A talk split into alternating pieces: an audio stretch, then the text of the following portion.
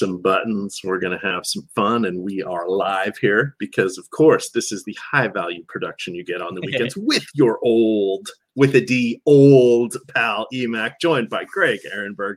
As we're going to talk a little basketball here, but as we wait for people to uh, collect and gather, Greg, uh, we we've got uh, some fun stuff here that we're going to be talking about. We've released a new offering that mm-hmm. is making it uh, bundling things together. So we'll talk about that. We've got a nice little promotion here going on with Sleeper. We'll talk about that, and then we're going to talk about a six-game uh, slate. I believe it's a six-game slate.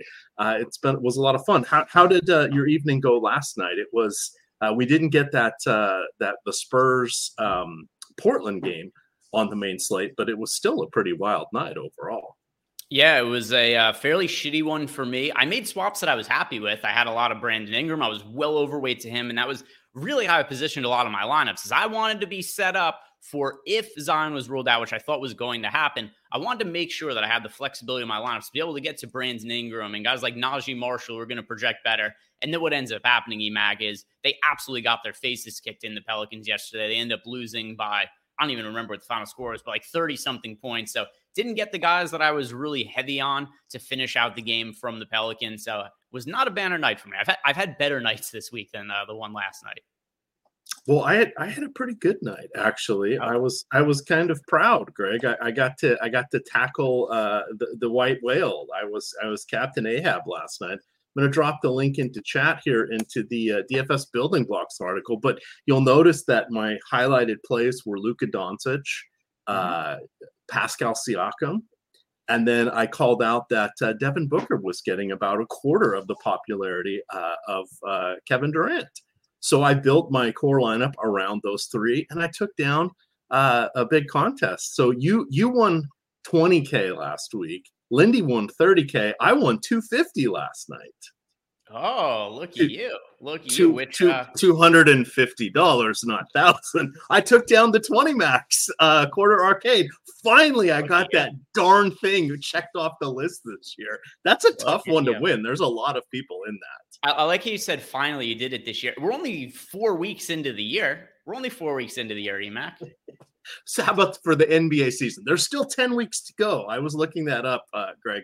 We are, are just uh, just slightly over halfway um, at this point for the NBA season. But yeah, I had I, I had that uh, a fun one. Although it's kind of a as much as I'd want to celebrate that screenshot, coming in next to what you and, and uh, Eric have done uh, this week, I don't think I would make the Hall of Fame. Clearly, there are better nominees. well, just just because I, I told you I have I have my limited uh, producing capabilities, I can throw it up on screen. This is uh, the the screenshot because I had a win this week as well, but uh, not as impressive as you coming in first place. I came in second on my win, but yeah, it's been good times around here. And like you mentioned too, we now have the ability to sign up for all the sims in one bundle together. So if you guys have been trying to figure out, like, hey, how could I get the NBA package, the NFL package, the MMA package all together? We do now have it all together in one bundle. The MMA, or not the MMA, the Stokastic All Access package. You guys could sign up using the link we have below. And for anybody who uses the Stokastic avatar,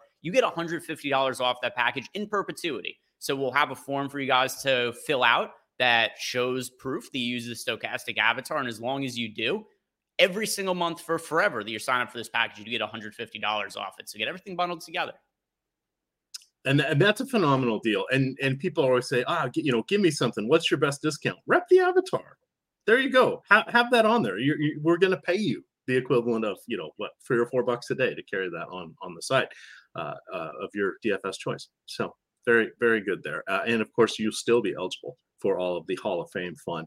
Uh, it's it's always always enjoyable. We have a huge NFL slate tomorrow, so you're going to get a couple shows for that. But today we're um, we're going to have two NBA shows. Again, we'll be back here for live before lock at six o'clock, and then of course there will be. Um, uh, I believe there's a one strategy NFL show t- today. Greg, is that uh, still the case? No. So uh, what we have no. for no football games today. So what we have on the schedule for today, it's us doing this show. There's the NHL strategy show in a little bit. Then tonight, EMAC and I'll be back for NBA Live before lock. And then tomorrow, with it just being the two game NFL slate, we're going to be covering everything tomorrow. So there's going to be a deep dive There's going to be a live before lock, and then Emac and I are going to be coming back later on the day to cover the showdown slate, where it's going to be for the uh, Sunday night football game there. So we're going to be covering everything on the channel tomorrow. Excellent. Excellent. And I've started writing the uh, two gamer article. I'll have that posted uh, in a couple hours here. So you guys will have ample time to check out the uh, NFL. And then, of course, we'll have the uh, DFS building blocks. Those are always free there on the Stokastic homepage. And uh, one last request before we get into the analysis here hit that like button. It absolutely does help us out, as do does uh, retweeting and liking what we do on Twitter. it also gives us a little indicator of where different things are coming from, which allows us to gear content in that particular fashion. I see someone, I do want to call this out, says entertaining show, but I can't imagine bankrolling uh, or basically going against these guys who are putting their money against ours. So in the smaller contest today, that would be the uh, NBA $15. Did you realize in 150 max of 15,600, one of us, if we were maxing it, would have one tenth of 1% of the field that fraction gets dramatically smaller if we're talking about the giant NFL contest tomorrow. So, yes, contest size does matter, but at any point, uh, there are caps across these sites that nobody can have more than 3% of the field. So, on the giant ones, it's really not that big of a deal going against us, right? Because the stuff has to play out. It's very tricky, very difficult, but that's why you've got the sims. That's why you've got the analysis. But again, you can't win every day, but when you win, you need to make it count. All right, Greg, jumping into the fun here. Let's look at our day. First day, first game of the day. Uh, we will. There's a, like a 12:30 game today. There is some three o'clock games, but the first game tonight on our main slate is going to be the Utah Jazz in Charlotte taking on the Hornets. Jazz are double digit favorites coming in at uh, 10 point road favorites. You have uh, 235 and a half implied point total. This is an island game for Utah, meaning they did not play yesterday. They do not play tomorrow, and there are no injury notes, surprisingly. On the Charlotte side, uh, Gordon Hayward will be missing his 15th game with a calf issue. He could return next week. Mark Williams is going to be out until after the All Star break with a back issue. Kyle Lowry does not expect to play for this team. He is likely going to be traded or bought out. Um, so those are the only real main injury notes. You do have a back to back and a three and four for the Hornets. They also play on Monday. Last night they lost 138 104, but they didn't play a ton of minutes. Bridges did play 36. However, Nick Richards only had 27. LaMelo Ball had 23. Brandon Miller had 20. And then PJ Washington had 29 off the bench. How do you want to approach this one? Looks like everybody's going to be relatively healthy and good to go. Yeah, so starting on the Utah side of the game, this is pretty similar to the setup we had with Utah a couple of nights ago, where it was a smaller slate. Everybody on Utah was really cheap. They had a good matchup. So the game they played a couple of days ago was against the Washington Wizards. Today, they take on the Charlotte Hornets, or are playing on the tail end of a back to back, like you had uh, mentioned there, EMAC. And as of right now, these are most of the top value options on the slate. Now, if other players get ruled out, that is certainly subject to change. But at least as of this morning, where we don't have a bunch of cheap players to look at, we've got a relatively underpriced Utah Jazz team and a really good matchup against the Charlotte Hornets, which is why, if you guys look on screen at the exposure I'm getting to right now, even though Kelly Olynyk and Kris Dunn are both projected for under 20 fantasy points, they land in a third and uh, four tenths of my lineups here. So at 43% of Kris Dunn, 33% of Kelly Olynyk. John Collins, who's played a bigger role for the Utah Jazz as of late, he's showing up in a handful of my lineups as well. And uh, one thing that's been really weird about John Collins' minutes lately is that not only has he been playing more significant minutes, they've even been willing to play him in garbage time in games that aren't all that competitive. So that's why last game he scored 46 and a half fantasy points. The game before he played he played uh, 25 minutes, but still put up 33.75 fantasy points, and also was in the game towards the tail end of the fourth quarter when that game was way out of hand because the Jazz lost that one by about 30 points. So this is the top team to target as of this morning is the Utah Jazz. We'll see what kind of value opens up later on the day, but right now Utah looks like the best team to target in tournaments as well as cash games. So the only concern and counterpoint here is they've, uh, aside from the folks that you mentioned, they have been very uh, generous in sharing minutes, and they even have quite a few players that just DNP and have fallen out of the rotation. That uh, former DFS darlings like Talen Horton-Tucker, etc there it is it is can be a tenuous spot here with the Jazz, but as you mentioned, a pretty good matchup and this uh, these uh, roller coasters of variability in playing time tend to keep their salaries at a good level here. So we shall see. Uh, what are your thoughts from uh, the the Hornets? It did seem that uh, they were willing just to take their lumps last night against Houston and sort of uh, saving up for today. I guess uh, this team is going to be one of the the worst three or four records in the league. Uh, without even uh, there is really no hope on the horizon. They're going to be looking to trade some pieces, etc. I would suspect there's going to kind of be a soft minutes range of 30 to 32 minutes for LaMelo Ball most games. However, if it's close, if it's at home, if it's competitive, if he's having a really great game, that's not a hard cap, right? That's just sort of a we have an off injured player. We've got a long season ahead of us here. Uh, we want to keep him healthy at, at, various points in time. But I do like him uh, going forward for tournaments because I think he is someone that uh, on games like last night where he didn't play a ton, that's going to help keep his salary down unless the sites uh, uh, do anything to uh, adjust their salary algorithms to account for that sort of thing. But how are you feeling about the rest of the Charlotte side here? Yeah, so I'm interested to see. I think there's a chance LaMelo rests today. If that is the case, that's going to change the outlook of the team pretty significantly. As of right now, we are expecting everybody to play. It's a game that is expected to be played at a fairly high pace against the Utah Jazz. But the Jazz are big favorites in this game, favored by 10 points, tail end of a back to back for Charlotte. It's hard to feel confident in the minutes of LaMelo. You had mentioned there, Emac, that his minutes not all that significant in some recent games. They benched him for Leaky Black last night. And some people said, well, hey, he was in foul trouble. Not really. LaMelo Ball had two fouls at the end. So he picked up a second foul at the very end of the first quarter. And yeah, pretty frequently, if a player picks up two fouls in the first quarter, they'll get taken out. But he picked up a second foul with a minute left in the second, in the first quarter. And he didn't play at all in the second quarter and then hardly played in the second half as well. So we ended up only getting 23 and a half minutes out of LaMelo last night. And I just don't know how to project his minutes going forward. To your point, there's still a ceiling there for tournaments. I don't know how likely is to reach that ceiling. So in the current iteration of my lineups, I am not getting to LaMelo Ball. If I had to play one guy with the most upside from Charlotte, I would tell you that is LaMelo. But ultimately, by the time that we get to lock and other value opens up and whatnot, I, I don't think he's somebody or really anybody from Charlotte that I'm going to be getting to at any kind of meaningful rate.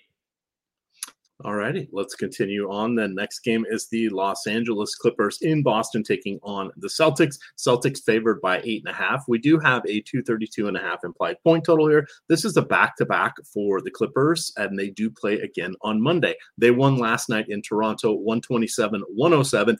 James Harden played uh, 35 minutes. Kawhi played 31. Paul George played 28. And then Plumlee played 28. We want to keep in mind that Ivica Zubac is out through the All Star break here. Uh, the only person that's on the injury report as questionable, and I think this is just a guesstimate because uh, I didn't look at the actual injury report, but uh, Paul George uh, potentially. He was dealing. I can't remember now if it was a sore shoulder. It was a sore something last night, but then they put him back in in the game towards the end. So he's the one person who could get a night off. We have seen Kawhi Leonard actually play uh, most of his back to back, so we'll have to see. Uh, it's not an anticipated um, night off for any of these uh, players, but we'll have to wait and see. On the Boston side, it does look like uh, Kristaps Porzingis is doubtful. He is dealing with a sore ankle. This is an island game for Boston. They play again on Monday.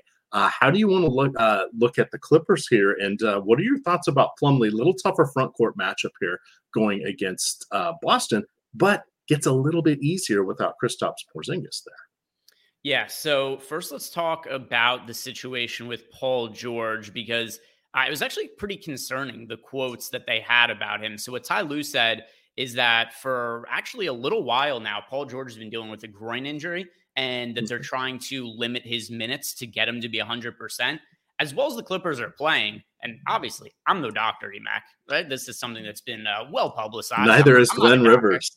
I'm not. Neither is Glenn Rivers. Yeah, I'm. I'm just. Uh, I'm just the guy who tells penis jokes on the internet and makes some money betting on sports and playing DFS. But if I'm managing or coaching the Clippers, don't you just sit Paul George at this point and let him get healthy? Like, why is the strategy instead to have him continue to play through the groin injury, but just monitor his minutes. This is a tail end of a back to back. I would be very surprised if Paul George ends up playing. So, with that in mind, we do have Paul George in our projections right now. So, if people are looking on screen right here and seeing the ownership that we have for uh, James Harden, projected for 9% ownership, landing in 4% of my lineups. Kawhi Leonard, projected for 10.5% ownership, landing in 7% of my lineups but this is still under the assumption that Paul George plays. I don't think Paul George is going to play. And then later on the day, there's going to be a projections update where Kawhi would look better, James Harden would look better, and their ownership would also go up. These are two very important plays to me if Paul George doesn't end up playing. If you look at the production for these guys this year when Paul George has been off the court, we do have Kawhi Leonard sees his usage rate go to 27.5%. James Harden's usage rate goes to 25% with Paul George off the court. So, two guys that we could definitely rely on taking more shots. And then the front court, Mason Plumlee, the interest I have in him, it's not related to Paul George at all. It's just that Mason Plumlee is starting at center for the Clippers, and we've started to see him play more minutes now. So Mason Plumlee missed the start of the year with an injury, and the Clippers were very cautious with his playing time to not get him re-injured or anything like that as he was making his way back. But now he's in the starting lineup. We saw him get up to 25 minutes last game despite a blowout. He's played as many as 28 minutes as a starter. And I do think that we could see 28 to even as high as over 30 minutes for Mason Plumlee if the game stays competitive. So Plumlee right now looks like the best overall option on the team. Paul George and James, uh, Paul George, assuming he's out, James Harden, Kawhi Leonard both look really good, and Norman Powell would also see a big uh, minutes bump off the bench. Yeah, uh, twelve and two in their last fourteen games. That is the the uh, Clippers. They've they've done quite nicely. Uh, Westbrook accepting the bench role, uh, Harden being fine as the third offensive option here, but actually doing a decent job of picking his spots. So yeah, surprisingly, they they've gelled. I did not think that was going to be the case. Greg. I am clearly wrong on that one. Uh, anything else from the Clippers side? Nope. So we could go over to Boston and talk about the uh, implications of there being no Kristaps Porzingis tonight. That would be uh, obviously they.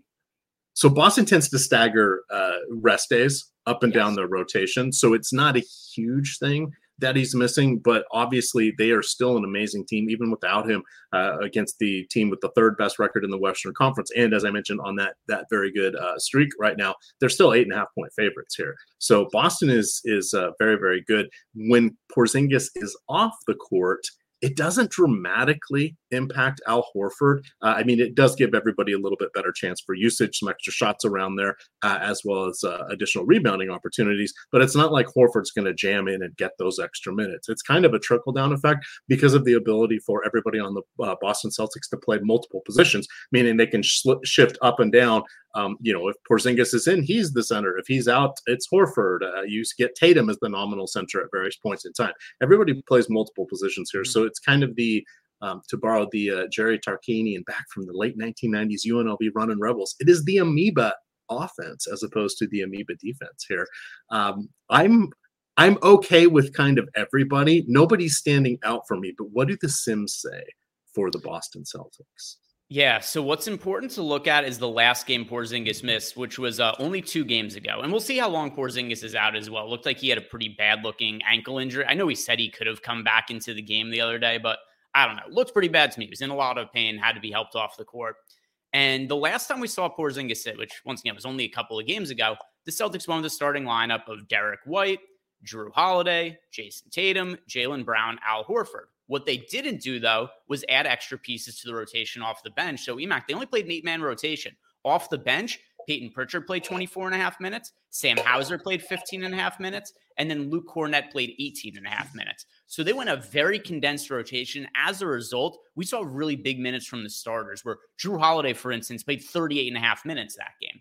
So what ends up happening with Kristaps Porzingis being out is the Celtics tend to play smaller lineups.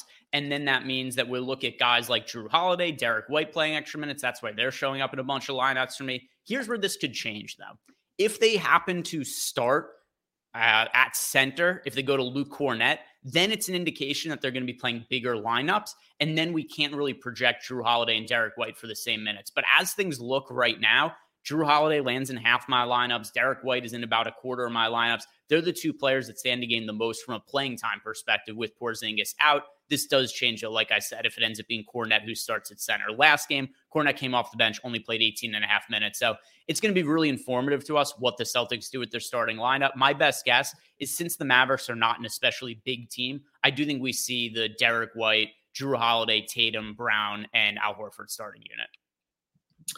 All righty, let's continue on. We'll do one more game here and then have some fun. We've got the New Orleans Pelicans in Milwaukee taking on the Bucks. Pelicans are five and a half point underdogs here, a very robust 241 implied point total. For Milwaukee, they did play last night, so it's a back to back and a three and four, and they play on Monday. Uh, on the doubtful side will be Khris Middleton and Jay Crowder. We're looking at uh, rest potential there. We have seen Middleton play on some back to backs, but that, that may not occur tonight. Uh, the Bucks did lose 112 100 to Cleveland last night. We saw Lillard play 38 minutes. Giannis and Middleton played 36 each, and then um, Lopez played 35. On the New Orleans side, uh, they also played last night. They play again on Monday. Zion did not play yesterday. He is expected to play today. Uh, Troy Murphy, the third, pardon me, Trey Murphy, the third, is expected to be out uh, for rest on this back to back. The Pelicans got boat raced, as Greg, Greg mentioned. They lost 107 to 83 uh, to the visiting Oklahoma City Thunder. CJ McCollum played 35 minutes. Brandon Ingram played 34. Murphy played 28. Jonas Valanciunas played 20, and uh, Larry Nance Jr. got 22 here. So a lot to unpack. But let's start with uh, with Giannis because uh, you know the two-time defending or the two-time MVP uh, and uh, amazing all-around fantasy player is someone that uh, warrants uh, a little bit of discussion today, Greg. We have kind of three really good players at the top, him being one of them. How are you approaching Giannis tonight? So I'll, I'll, go back to the Milwaukee side. Then I was uh, I was under the impression Sorry. doing the road teams first. Normally we would, but you know me, meandering, and and I didn't take my prune juice today, so I'm it's you know it's a whole it's a whole thing, Greg. It's a whole. All thing. right, so I swapped it over so you guys could see my Milwaukee exposures here, and uh, Giannis is the pay up option I get to the most on the slate right now. There are value options that we have available to us from Utah who maybe not the best overall like punt options. These aren't guys who are going to be, you know, like 3K project for 30 fantasy points, but they are serviceable. And what's most important is they allow us to spend up for somebody like Giannis right now because Giannis sees a big boost when Khris Middleton's off the court. Really, in every respect, right? So with Giannis playing without Middleton, we could expect his assist rate to go up. We expect his playing time to go up a little bit, and then also his usage. So Giannis, we have him projected for 65.18 fantasy points that is a, a, very healthy mark to be getting to. Keep in mind, as far as Dallas is concerned, that we don't know if Kyrie Irving is going to be in or out. So that could impact Luka when we get to that game later. But as of right now, Giannis is my favorite overall spend up option on the slate because, like you said, this is a tail end of a back to back. I do expect that we're going to see Khris Middleton sit. I don't expect Jay Crowder to play. Jay Crowder doesn't really impact anything, but just worth noting anyway. So with Middleton out, yeah, for sure, Giannis is somebody we're going to want to be getting to a lot and uh, not as much the same for for Damian Lillard, who hasn't seen the same bumps this year with Giannis with uh, Middleton off the court that Giannis has. So really, the only thing I'm prioritizing from Milwaukee is Giannis. All right, uh, six and two in their last eight games, both losses to Cleveland. Uh, so Cleveland clearly uh, no joke here uh, against or in the Eastern Conference, even uh, running shorthanded. But I, I do like that call out. And and to your point, uh, a- absolutely, uh, Crowder doesn't really impact a ton. However, there are trickle down minutes that will probably go to Malik Beasley, though he tends to uh, expand his minutes when he is doing well uh, from the field. But Pat Connaughton could see a little bit more. they could dust off um, Bobby Portis Jr., who has kind of uh, slid towards the back of the rotation after be- being a relatively prominent uh, player the last few seasons. He's someone that that is has kind of slid back there. So those would be the the players to look at as we wait for additional value to pop up. But some of those could be some differentiation dandies. Now to the visiting team, who who I, I brushed over before, uh, as as uh, Eric Lindquist likes to point out. Uh, it has been uh, what 100 years since the New Orleans Pelicans have played a competitive game. It seems like almost everything uh, is is decided by uh, double digits in either direction, which uh, has led to some very inconsistent minutes. But if you look at uh, since uh, December 7th, they have one, two, three, four, five, six, seven, eight, nine, 10, 11, about a dozen games that are considered blowouts, but those are going in either direction. So that's usually games where it's uh, 15 points or more. And that would include their last four games have been blowouts. Two of them they've won, two of them they've lost, right? It has just been uh, some very uh, divergent outcomes uh, on either side of the error bar range here for New Orleans, which is just odd It's just downright odd. One uh, little thing I did pick up, and I didn't even notice it because I went heavy on CJ McCollum uh, uh, PRA props yesterday, Greg, because I thought when uh, when uh, Zion would be out, this would be a good matchup for him to at least get there for scoring. How wrong I was, and I heard uh, I was doing some work and had the game on in the background, and the announcer said CJ McCollum is averaging career lows across the board he actually is. Every statistical category was a career as a career low right now, or or close to it. And I thought to myself, well, that's okay because Zion's out and there'll be more usage and field goal opportunities, etc. No, they just got their ass kicked. So I don't know what to do here. It feels like the hot stove now. Now I'm scared to touch it, but I thought I was going to be one of the cool kids last night, um, cashing in on this. Clearly, I wasn't. What do you want to do with the Hornets? Yeah, well, for today, sorry, the Pelicans. Right. God damn it! How did I call that? them the Hornets? That's been like seven years since they were the Hornets, maybe ten I, years. I think I think it's been uh, yeah, it's been longer than that. I when need the prune juice. I'll I'll be back. okay. When were the when were the Hornets the New Orleans Hornets? When were they the New Orleans Hornets? Let's say. When did when did the Hornets Chandler Tyson Chandler? also, the this is also a terrible name right? Like the New Orleans Pelicans, it's it's a shit name. So it was uh, 11 years ago that they changed their name, EMAC. 11 mm-hmm. years ago. It's all right. You all need right. a you need a time to. It's you know, old dogs can't learn new tricks. You need to adjust a little bit. Technically, I was doing DFS content when they still were the New Orleans Hornets and switched to the Pelicans. I remember. I think I listened to your. I was in college then, by the way, and I think I probably listened to some of your shows from time to time back then. But uh, at least for today, me, me, and Al Smith and, and Justin Van Zuden, STL Cards, we did a lot of basketball shows together. And uh, and you did shows with Dean back in the day as well. That's uh, Dean Shavelson, Dean seven eight nine zero oh two one zero. If you want to get all technical, but back to the Hornets. Yeah, hard to really like anything all that much with Zion back. I'm getting myself to a little bit of exposure to Brandon Ingram. I do expect that's probably going to fall off as we get closer to uh, lock here. And I don't know what to make of the center minutes because the Hornets are doing the oddest thing ever. And uh, I'm going to call them the Hornets now, too, just because I think that is the way that we should. There's two Hornets playing on tonight's slate. But actually, neither team, you know what's funny? What the Pelicans and the Hornets each are doing with their minutes don't make sense. What the Hornets are doing with LaMelo Ball doesn't make sense. What the Pelicans are doing with their center minutes doesn't make sense. Last night, and this is two games in a row they've done this.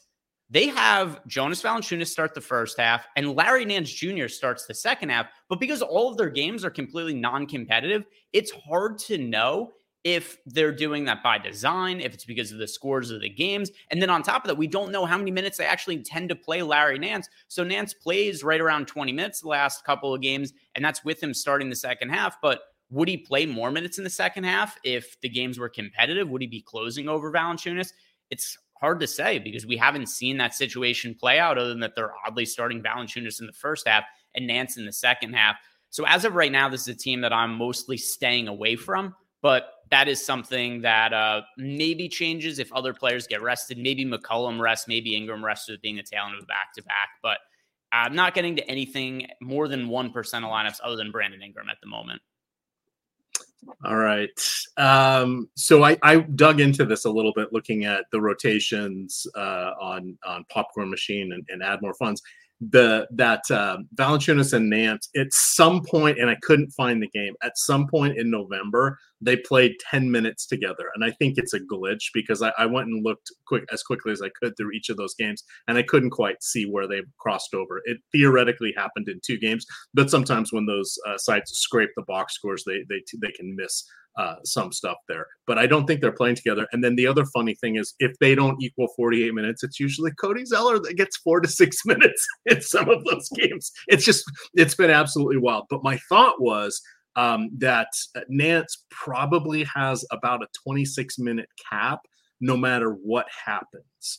And if you look at his game logs, et cetera, and he's been injured quite a bit over the last uh, few seasons, he kind of seems to cap out around that that area. But to your point, he could come in at start the second half and easily get 18 minutes in the second half and coming off 10 minutes in the first half suddenly you get him over that that mark if it's close if uh, you know there's no games coming up for a couple days if he's being effective etc and then you have a, a really uh, low owned option that we see is a fantasy point per minute guy.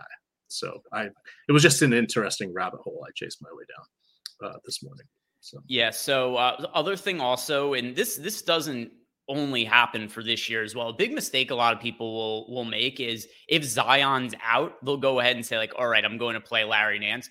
And to what you had just said, Larry Nance and Jonas Valanciunas don't share the court together, Emac, and that's not just this year. That's also in previous years where Nance hasn't had any kind of minutes restriction. So hmm. they don't like to play those guys together. For today, this is not information that matters. But going forward, if you guys see Zion's out, it doesn't mean you should go load up on Larry Nance. He's not the guy who benefits. Uh, anything else you want to talk about here? Uh, Slenderman, maybe a little Jose Alvarado. Uh, anything else from uh, the Hornicans? Uh, no, we can move on to the next game. All righty. Hey, before we move on, I see we have quite a few people watching. Hit that like button; it's always helpful. And then, Greg, we have a new package here. We have the Sims bundle. Mm-hmm. The Sims bundle. So you get all Stokastic Sims and the related projections, everything under one bundle. Do you want to describe the little wrinkle? Because we have a way for you to save money if you want to use this package. Yep. If you guys do sign up for a new Sims bundle package, if you're using the Stokastic Avatar, you do get $150 off a month. And that is for forever, not just when you first sign up. Every single month on your payment, you do get $150 off if you're playing DFS using the Stokastic Avatar. So pretty slick deal there. Uh, for those of you that don't want to go that route, we still, of course, have the lineup generator.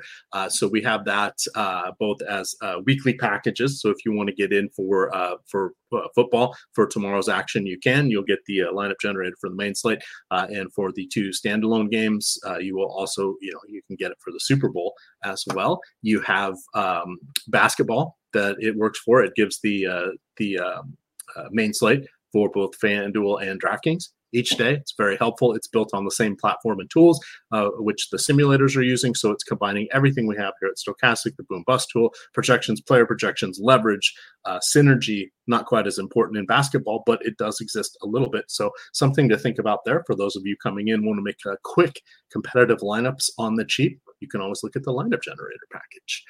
All righty, Greg, we are back to basketball. Let's see who is our next game. That is going to be me scrolling down to last Saturday's run sheet.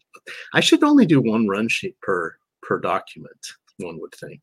Perhaps that will be the next uh, New Year's resolution I have. But we have the um, Minnesota Timberwolves. So the T Wolves are taking on the San Antonio Spurs. Timberwolves are 10 and a half point favorites going into San Antonio, 227 and a half projected point total. Minnesota, really nobody on the injury report. This is an island game they last played Thursday. They don't play again until Monday. Uh, San Antonio did play last night. Tre Jones is a potential rest candidate. Uh, Victor Wembanyama is listed as probable. So keep in mind, this is a back to back, a three and four, and this team plays again on Monday. But last night they beat Portland 116 100. You saw Devin Vassell and uh, Jeremy Sochan play 32 minutes. Wemby played 29. Tre Jones played or um, 24. Keldon Johnson off the bench had 30, and then Wesley off the bench had 24. Essentially, he is splitting those minutes with uh, Jones. I would suspect if Jones is out, um, Wesley would probably get up to about 28 minutes, but I still think they would have other, you know, Sochan or other players uh, handle point guard duties. I don't see him just jamming for 30 minutes uh, in that one. But uh, how how do you want to uh, discuss the Timberwolves in what should be a very winnable game for them? Uh, yeah, and it should be a game with a lot of scoring on the Minnesota side. The total in the game is only 227 and a half, which is the lowest on the night slate. However, the Timberwolves are favored by 10 and a half points. So their individual total is very high, whereas the Spurs on the other side not quite expected to score very many points. So as far as the Timberwolves go, this is a plus matchup. It's an up pace matchup for them as well. Anthony Edwards, Mike Conley, they both look like good options to be getting to. Edwards more on the high end, Conley more in the mid range. And then as far as cheaper players go, we are projecting Naz Reid for a couple of extra minutes today. One thing that we do see a lot of teams do against the Spurs is they're playing bigger lineups to try to compete with the size of Wembanyama. There are not very many teams that go up against San Antonio and then say, like, hey, we're going to run small ball lineups out there. You can't do that against Wemby. He's nine feet tall, and he's also been ridiculously good. So the start of the year, Mac, we saw Wemby get off to a bit of a slow start as far as efficiency goes. His defensive metrics have been outstanding all year. He's been like a top five or so defensive player for pretty much the entirety of the season. Now the offense is coming along too. If you look at the value metrics like at dunks and threes, the EPM stats, but we're looking at Wemby is now starting to creep his way into a top 20 or so player into the NBA and just seems to be rapidly improving. And teams have to make adjustments for it on the other side. So I don't think it's unreasonable to think that Naz Reid could play a couple extra minutes in this matchup. Don't forget that the Spurs also have Zach Collins, who plays minutes for them off the bench, and he's a talented big man. So uh, Naz Reid projects uh, very well for us uh, especially because of the possibility of him getting a couple extra minutes to match up against the size of the Spurs. I've, I've been burned a couple times in recent games choosing Naz Reid, hoping for uh, extended mop up duty, etc. Didn't work. One of those was the games where Karl-Anthony Towns scored 62 points. Oops, didn't quite happen in that one. Of course, most of the team didn't really get there aside from uh, Karl-Anthony Towns. And then the team didn't get there because, of course, they lost that one. Um, how how do you want to handle the uh, the backcourt situation here? Because Wesley for the Spurs, because Wesley is actually an intriguing option. Uh, he is a if you go look at his history, obviously he has draft capital capital where um, uh, Jacob Gilyard does not, and Gilyard was a five year player, uh, etc. But uh, but um, he can actually score. Greg, which is a far far cry from from Gilyard, who really can't. I have I have more confidence here in Wesley. If I remember correctly, first round pick out of I think Notre Dame, but I think it was like what like the 25th pick or whatever. He's someone I'm actually kind of interested in. So I, I, think I heard you and um, Lindquist talking about him uh, on uh, earlier this week. Uh, one of you did, at least if it wasn't on the same show. How do you feel about Wesley, kind of as a as a potential um, discount dandy? Well, he's unplayable if Tre Jones is in, right? So okay. if Tre Jones plays, Wesley comes off the bench and plays the, you know, 22, 23 minutes that we would see him play in these scenarios. So the last game or last night, I should say, he played 24 minutes, but that was because the game was a little bit lopsided. The Spurs won by 16. And then in addition, also there was the tail end of the back. It was the front end of the back to back with today being the tail end. So they went a little bit more spread out with their rotation. So if Tre Jones plays, you, you can't project Blake Wesley play any kind of significant minutes. Therefore, he's not in play. If Tre Jones is out, two games ago, Tre Jones is out. Blake Wesley started. He played 29 minutes as a starting point guard, put up 12 points, four rebounds, six assists. If he's going to be the starting point guard and play close to 30 minutes, yeah, he's definitely somebody to get to, but we need that update on Tre Jones. The other player is going to stand out on the Spurs. No surprising. It's Wemby. Wemby's been just absurdly good from a fantasy standpoint. We were seeing games, EMAC, if you remember, a couple weeks ago when he was still on his strict minutes restriction, he was playing like 18 minutes and scoring over 50 fantasy points in some of those really restricted games. And now we don't have to worry about the minutes limit quite as much anymore. It's not that he's going to play 36 or anything, but last night, he got up to 29 minutes. And that was also partly because he came out of the game towards the tail end because the game was lopsided. So Wemby was on pace to play 31 minutes had the game stayed competitive all the way through. Tail end of a back to back, they've been resting him in these situations. So I don't think they go out and they give him the 30 plus minutes today. But I think we could get 27 to 28 minutes out of Wemby. And that is enough to project him for close to 50 fantasy points, which does make him somebody who's a pretty good spend up option on the slate. I don't like him as much as Giannis, but uh, Wemby does make his way into 24% of my lineups, and we could feel good about his minutes slowly creeping up for the rest of the season. Yeah, and so much of that has to do with his baseline of rebounding, and then, as you mentioned, the defensive stats, the the blocks and steals. That that makes him, even in a tough matchup like this one, still have the ability to uh, be fantasy productive, which is uh, important. There are not a lot of players out there uh, that aren't the superstars that can do that in one of the tougher matchups uh, in the league. And and wow, Wemby is already edging into the uh, that discussion, which is impressive for a 19 year old. Anything uh, else? One, oh, one thing to add about Wemby there, if he stays healthy. It, to me, it's nearly impossible that he doesn't win multiple Defensive Player of the Year awards. It's impossible. It he's he has all of the makeup of being an elite defender, and he basically already is on a dog shit team. According to the EPM numbers, he's a 98th percentile defender in the NBA right now. and he is just playing with nobody else who's competent on defense, really, or on offense for most of the Spurs team. So, I mean, Wemby is, as long as he stays healthy, he is going to be uh, ridiculous from a fantasy perspective, and then also racking up real life accolades. All right. At this point in time, is there anybody else on the Spurs that is worth a mention without additional news? No, uh, we just we just need an update on Tre Jones. If he's out, then we can put Wesley into play. As of now, it's really just Wemby. All righty, let's. Uh, oh, I gotta know. Uh, I'm a loser till I win the Millie. Asked me who who is the the one team that uh, Jokic did not have a triple double against. I, I didn't know, so I said just in case it was a trick question, the Nuggets. I'm curious. Uh, it has to be the. I mean, it has to be the Nuggets. That that would be my guess, but uh, that's one of those where you know what Albert Pujols and and uh, some of the players that were around for a long time, you know, homering in 35 different MLB parks and stuff like that. There's some fun uh, fun records out there uh, to look at like that. But back to today's action. Uh, let's see, Los Angeles Lakers in Golden State tonight. Lakers are two point dogs taking on the Warriors. 243 projected point total here. Uh, Cam Reddish is going to be out uh, through the All Star break, and then you have uh, James and Davis are both questionable um, uh, on the injury report. This is an island game for the Lakers. They last played Thursday. They next play Monday. For the Warriors, uh, you you're going to have um, CP3 is missing his eighth game with that uh, fractured hand. He is going to be out for at least two more weeks. This is a three and four, though they did not play last night. They did play uh, Thursday. Uh, the next game is Tuesday for the Dubs. Uh, what do you like here from the uh, the Lakers and D'Angelo Russell? Is is he back? Has he reasserted himself? That's been an interesting twist these days.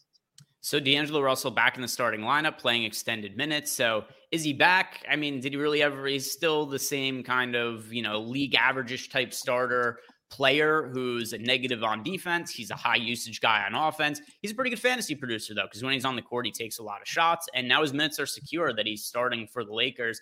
So we go ahead and look at my lineups right now. A big thing to note is that AD and LeBron are both questionable. I think they both play, but we're about to talk about a game after this EMAC where we've got the Dallas Mavericks taking on the Sacramento Kings, where Dallas has a ton of players They're questionable on the injury report.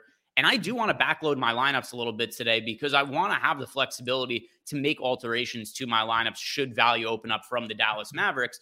So that's a reason that guys like Taurean Prince, I did give him a little bit of an ROI boost that he would show up in more lineups for me. Uh, D'Angelo Russell already looks fine, but uh, to me, the key for this late game is Taurean Prince. And it's really more of a placeholder because if I get to Taurean Prince, that's okay. But I really want to have the flexibility to be able to move Taurean Prince to any potential value options from the Dallas Mavericks, which we're going to talk about after this. As far as LeBron and AD, not all that high of priorities as spend up options. I'd rather get to Giannis. And then also, if Kyrie is out, I definitely want to be getting to Luka as well. So LeBron and AD, not as much room for them in lineups. D'Angelo Russell locked into minutes. And then Taurean Prince, really good placeholder who looks okay as is, but is really good just to reserve spots for if more news breaks from Dallas.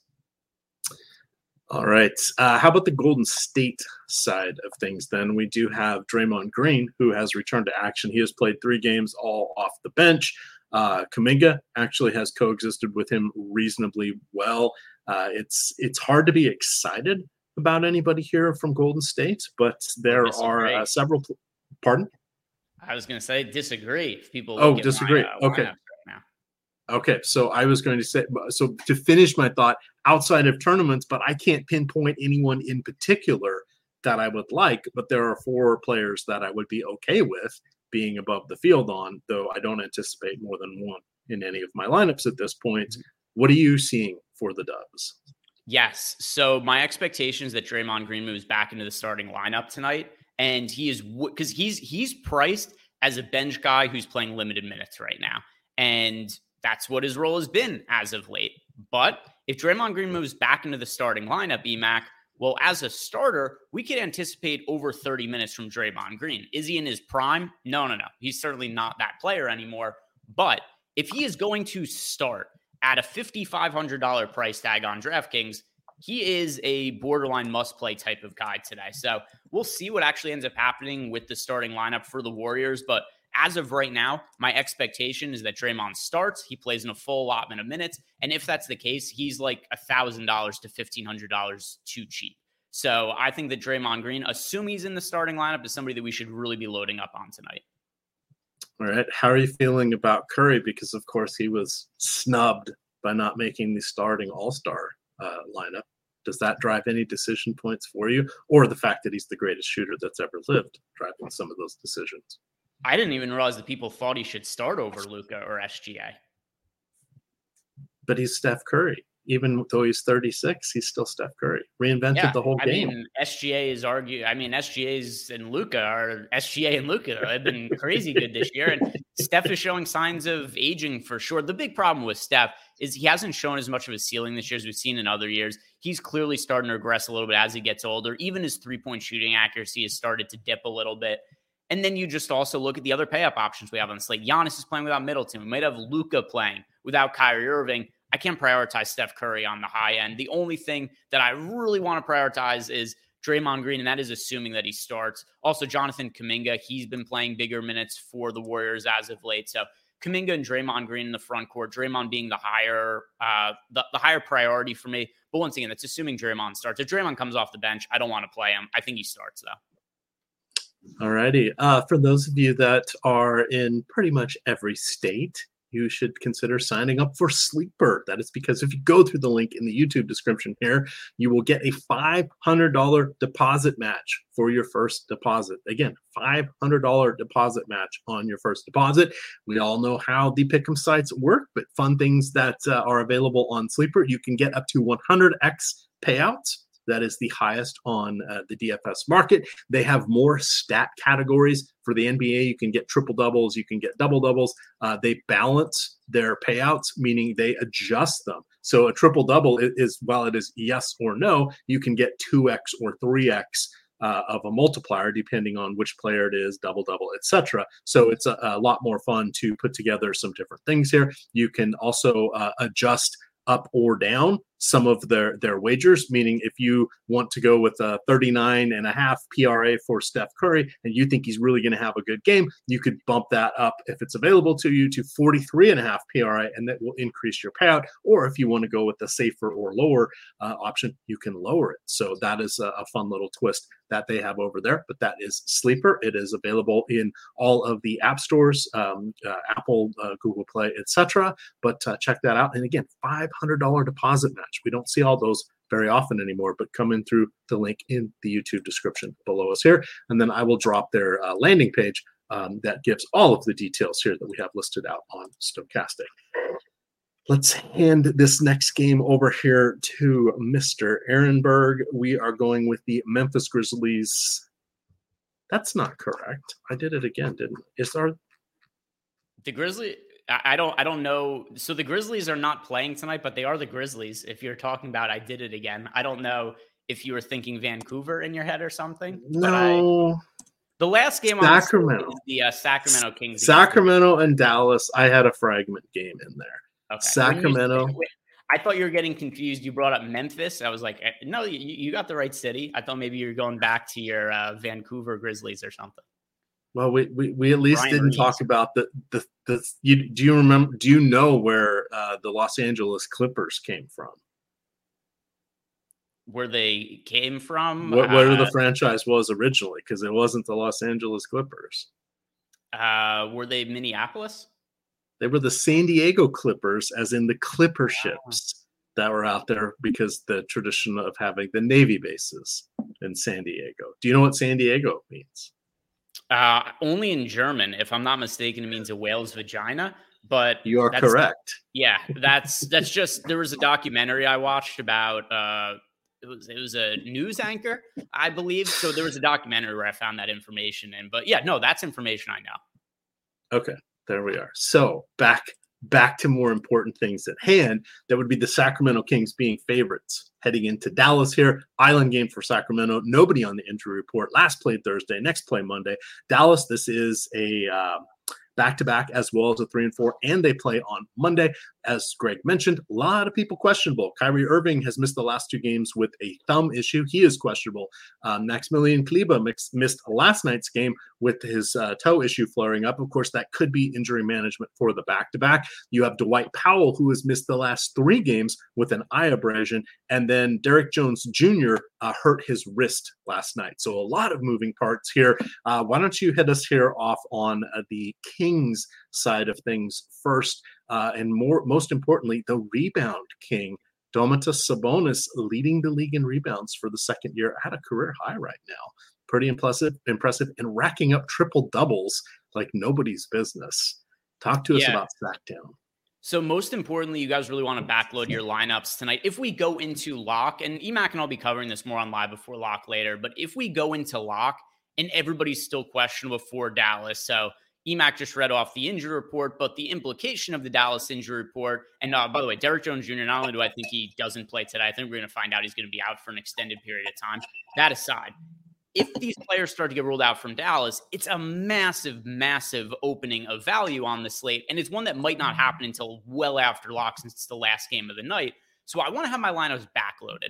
I want to have players from the Kings in my lineups so that if we do see players get ruled out from Dallas, it's going to be really easy for me to swap some of my exposures over to Luka and other players from the Dallas Mavericks. So as of right now, I'm getting to a good amount of Kevin Huerter. Sabonis looks good as a pay up option. Malik Monk in the mid range as well. Those are my three favorite guys to get into lineups and do ROI positive boost for in our Sims tool to allow me to get the flexibility in my lineups to swap to Dallas should the news break our way.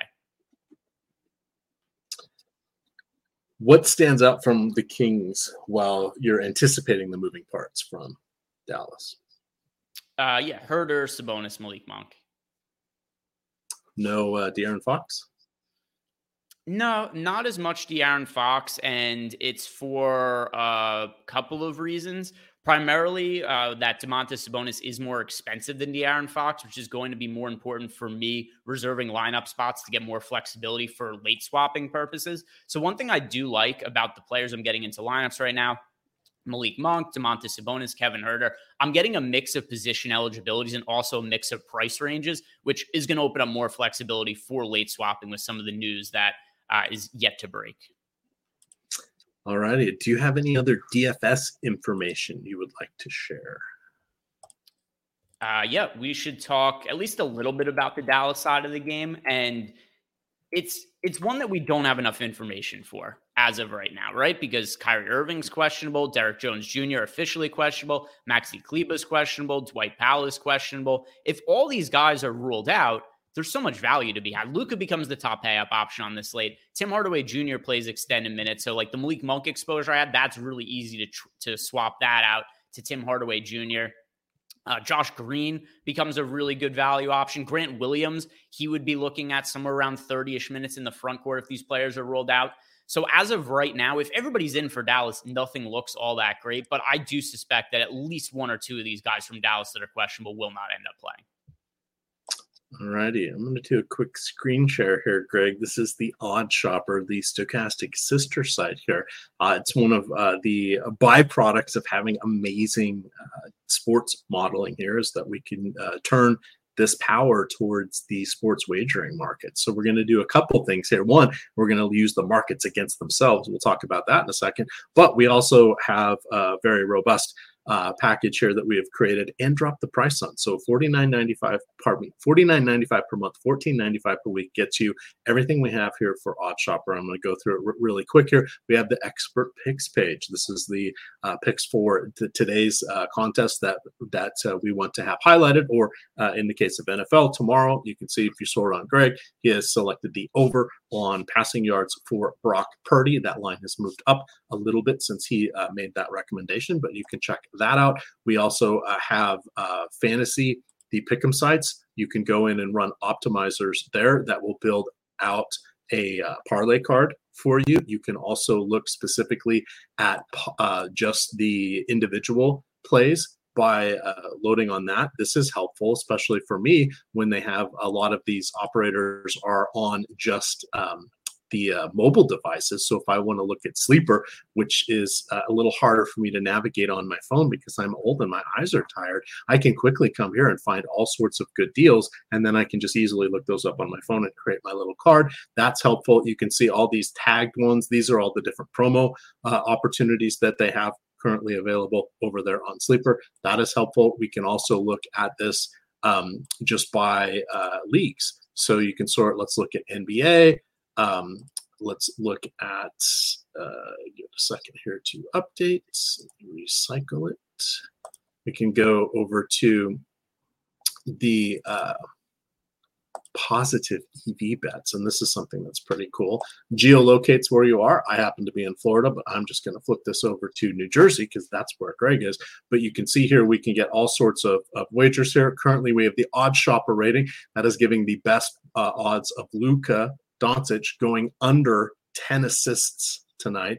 That is a plus 104. But you can see across the board at all of these different uh, sports books, you can see Sugar House, Unibet, Bet Rivers are all at plus 104. But then you can see BetMGM and PointsBet, they're at minus 140. That's a dramatic swing so just by shopping those odds, we can create a two or three percent and ROI advantage in our favor. And you can quickly look at any of these that you want. You can sort by player um, or filter by player. You can filter if you just want to see PRA bets. You can filter by the league, etc. Very very powerful tool. Very helpful both for sports wagering and for the pick'em sites. But that is OddsShopper. So you guys definitely want to check that out. All righty, Mr. Ehrenberg, any final thoughts for today, Saturday, January 27th. No, nothing. Uh, nothing else. Just keep up to date on the injury news as per usual with uh, NBA and how it goes. Lots of players are on the injury report for tonight, and we'll be breaking it down later as well. So six to seven p.m. Eastern time. Emac and I are going to be back on the YouTube channel to break it down. And yeah, it's probably going to be a much different looking slate in a couple hours. It's almost how it always goes with NBA. And in the interim, you get uh, 2 p.m. You get the NHL uh, strategy. So so check that out. You guys can follow Greg over on Twitter. That is G Ehrenberg DFS. I am at EMAC DFS. And of course, it is Stokastic underscore COM. With that, gamers, good luck.